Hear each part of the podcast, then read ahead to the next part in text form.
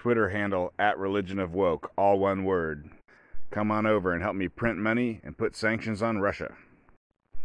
All right, I finished and published my podcast, but I forgot to say this, so I'm just going to throw it in right here. The Federal Reserve controls interest rates. These are the rates that banks charge each other for borrowing money. And the Fed moves that rate up and down with a goal. The goal is to balance inflation versus unemployment. And so I think the way it's currently understood, you can either, you know, have people who are sitting on a pile of money, have that money keep being worth money, or the, you know, keep being worth what it's worth, or you can have people who are unemployed get a job. So those are considered two opposing things that interest rates control. It's just it's a teeter totter, you move the interest rate back and forth as you try and not let one of those things, you know, fall off the teeter totter. All right, now back to the what I originally recorded.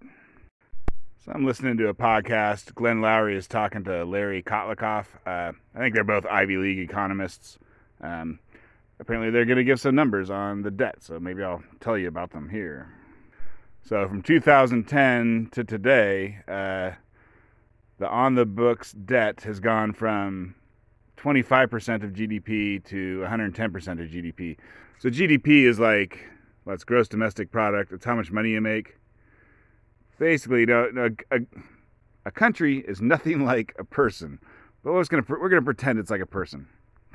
So GDP is like how much money you make per year. So let's say you make 100 grand a year.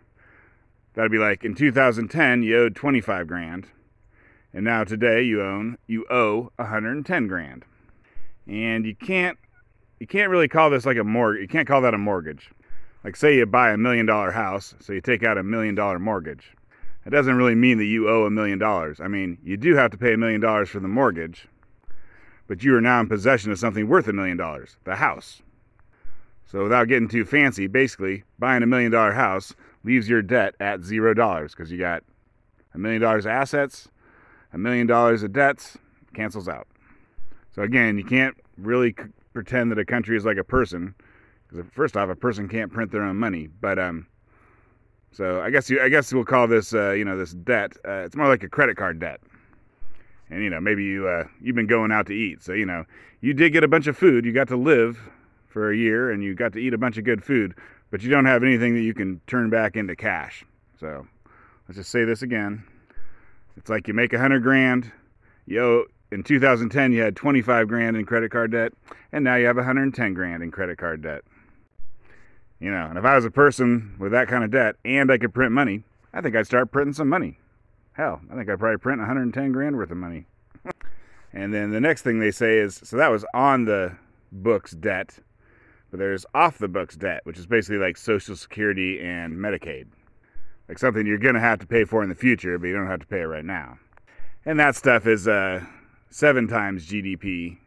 So you know, if you make a hundred grand, it's like you owe seven hundred grand towards uh, whatever your and everyone else's retirement and healthcare. Yeah. So then the podcast goes off into a bunch of esoteric economic stuff that uh, I'm not finding useful. So I'll just talk about economics a little bit. So the first thing is like government debt is not the same as personal debt. And the government at least the U.S. government doesn't just print money. Like you know, say the you know say the U.S. government owes twenty trillion dollars.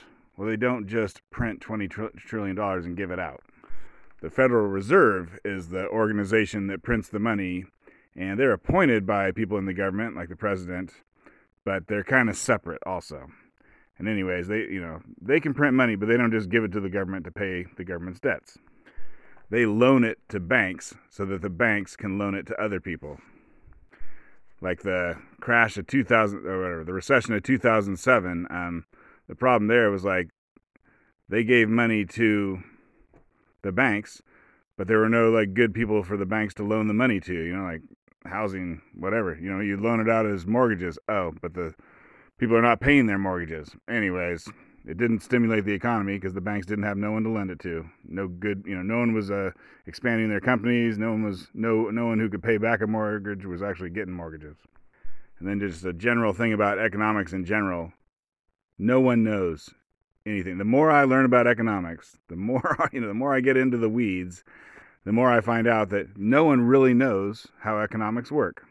So like what's going to happen when the US borrows, you know, however much, 10 times more than their GDP, 100, 1000, you know, is there any limit to it? People think there probably is some limit to it before something bad happens, but they don't know where that limit is. And to complicate things, uh, the US dollar is like, that's what the whole world runs on. So, you know, maybe maybe uh, Argentina can't go crazy in debt, but uh, maybe America can because no one cares about the Argentinian whatever they got, probably a peso. Uh, but the U.S. dollar that gives us power. That gives us power over the world. The world kind of supports us, I guess, basically. Like the U.S., we can put sanctions on any country we want. Why is that? It's because of the U.S. dollar. Like we put sanctions on Russia. I mean, Russia is a big ass country. You'd think that you wouldn't be able to mess them over, but we can. We got the dollar. They ain't got the dollar. They want our dollars, and we don't want their rubles. They got a problem. And let me see if I can explain some aspects of inflation. I mean, I am not an expert. And like I say, experts don't know. But they give an example about, I guess after World War II, there was a, in one year, there was a 25% inflation on the dollar. So that means the dollar is not worth as much. So, you know, like every consumer, you're going to buy a house, you're going to buy milk or a car or whatever, you're paying 25% more. The price of things went up. But there's always two sides to these kind of stories. And so the government that owed a bunch of money, well, that was like they owed 25% less all of a sudden. Dollars ain't worth as much. They're easier to get a hold of now because they're, you know, because they're cheaper. I'm going to say worthless. They're not worthless, but they're cheaper. And you know, maybe you used to have to pay $100 for a plumber to fix your toilet. Now you got to pay $125 for a plumber to fix your toilet, which means the plumber is making more money, which means he's paying more in taxes. So now the government is getting more money in, and it just makes it easy for them to uh, pay off their debt when there's inflation. All right, whatever about that, but uh, maybe here's the real important part about inflation.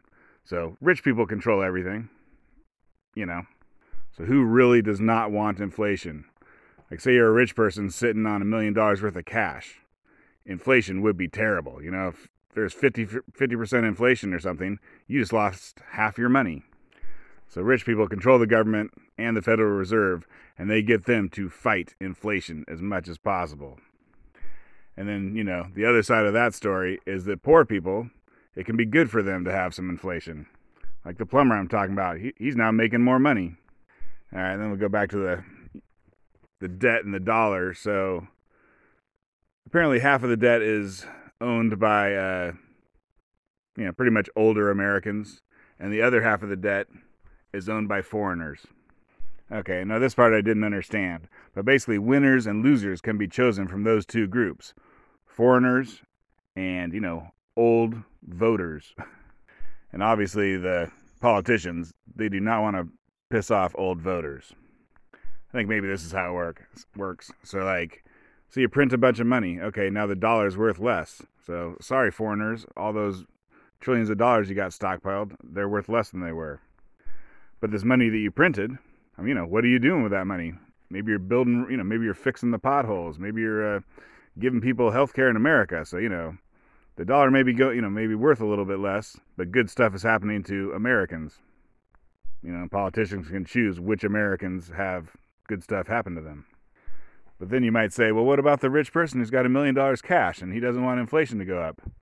Well, I think that, you know, that's not that big a deal anymore because rich people don't keep their money in cash. They got their money in a, you know, a sweet condo in Manhattan. They got their money in stocks. They got their money in crypto. And so those things keep going up. So, you know, the rich person would have controlled the politicians and told them not to do this stuff, but maybe they wouldn't this time and this is all speculative, but uh, Joe under well under Trump and Biden, we're spending trillions, so we'll see see what that does. All right, so I want to put inflation kind of this way: um, if you owe money, inflation's great. It makes you know it makes what you owe less. And if you have cash, inflation's terrible. It makes what you have worth less. Like there have been times when uh, I think it, somewhere between World War One and World War Two, the German mark or whatever they were using, uh, it became almost worthless. You know, they had like thousand percent inflation a day or something, and so like a wheelbarrow full full of bills would buy you a loaf of bread, maybe. But if you were sitting on a mountain of debt when that happened, you're like, huh, all gone. I could trade in one loaf of bread and pay off, you know, this debt that I've been accruing with my business for years and years. And I want to give my opinion on a little bit of a social policy here and money. I support uh, universal basic income. That's just where the government just gives everyone money, no questions asked. Now, would this, you know, help America or drive us into the dumps?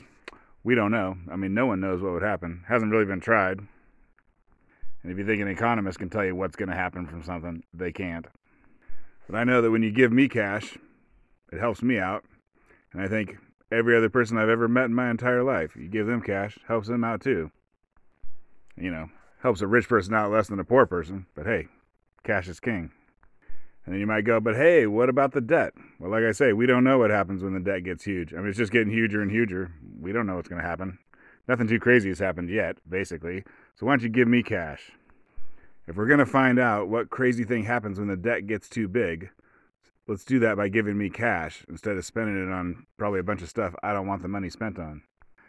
You know, I will spend the money exactly on what I want the money spent on instead of what the government does. Not that I'm a libertarian either. That's why I'm hoping uh, Andrew Yang will win the. He'll be the mayor of New York. He's running for it. Uh, it's looking a little iffy if he'll win or not, but he's running. And New York is so damn rich that uh, they could start some sort of universal basic income in that city, unlike you know, in a way that the rest of America can't afford, or at least American cities. You know, cities don't have their own money that much. The federal government's where the money is normally but New York is special. I think the New York Police Department like has maybe five times as much money as like Chicago and LA put together or something.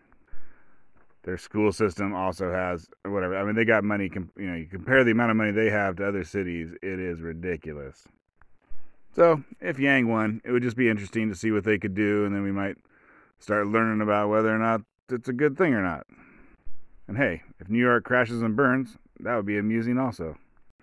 All right, so this one economist, I guess he's a pessimist on how uh, the U.S. is uh, running its economics and getting in debt, I guess, especially about the Medicare and Social Security.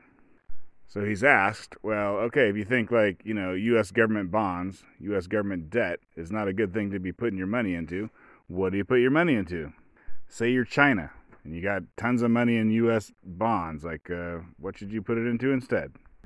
And he says that Canada, New Zealand, Australia, and maybe Chile, like these are the only, I mean, according to this guy, these are the only responsible countries in the world that you want to own their debt.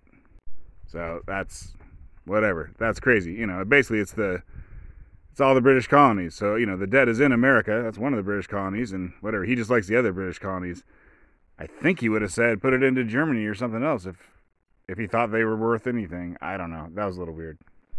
Another thing he said was put it into U.S. stocks. I guess basically he doesn't think you should be buying U.S. government debt. You should just be buying U.S. stocks. So I don't know if China's allowed to go buy all U.S. stocks. I mean, they'd be able to buy so much of it.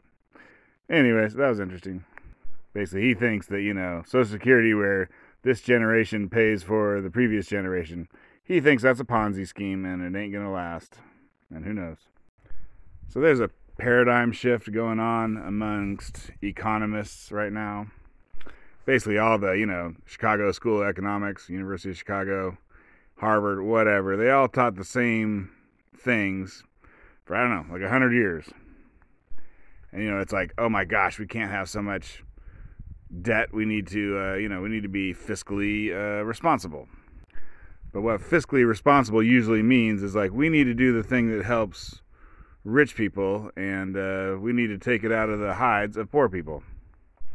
You know, and then, so for 100 years, it's been like, hey, if we don't screw over poor people this time, the world's going to explode, you know, and then it'll be even worse for poor people.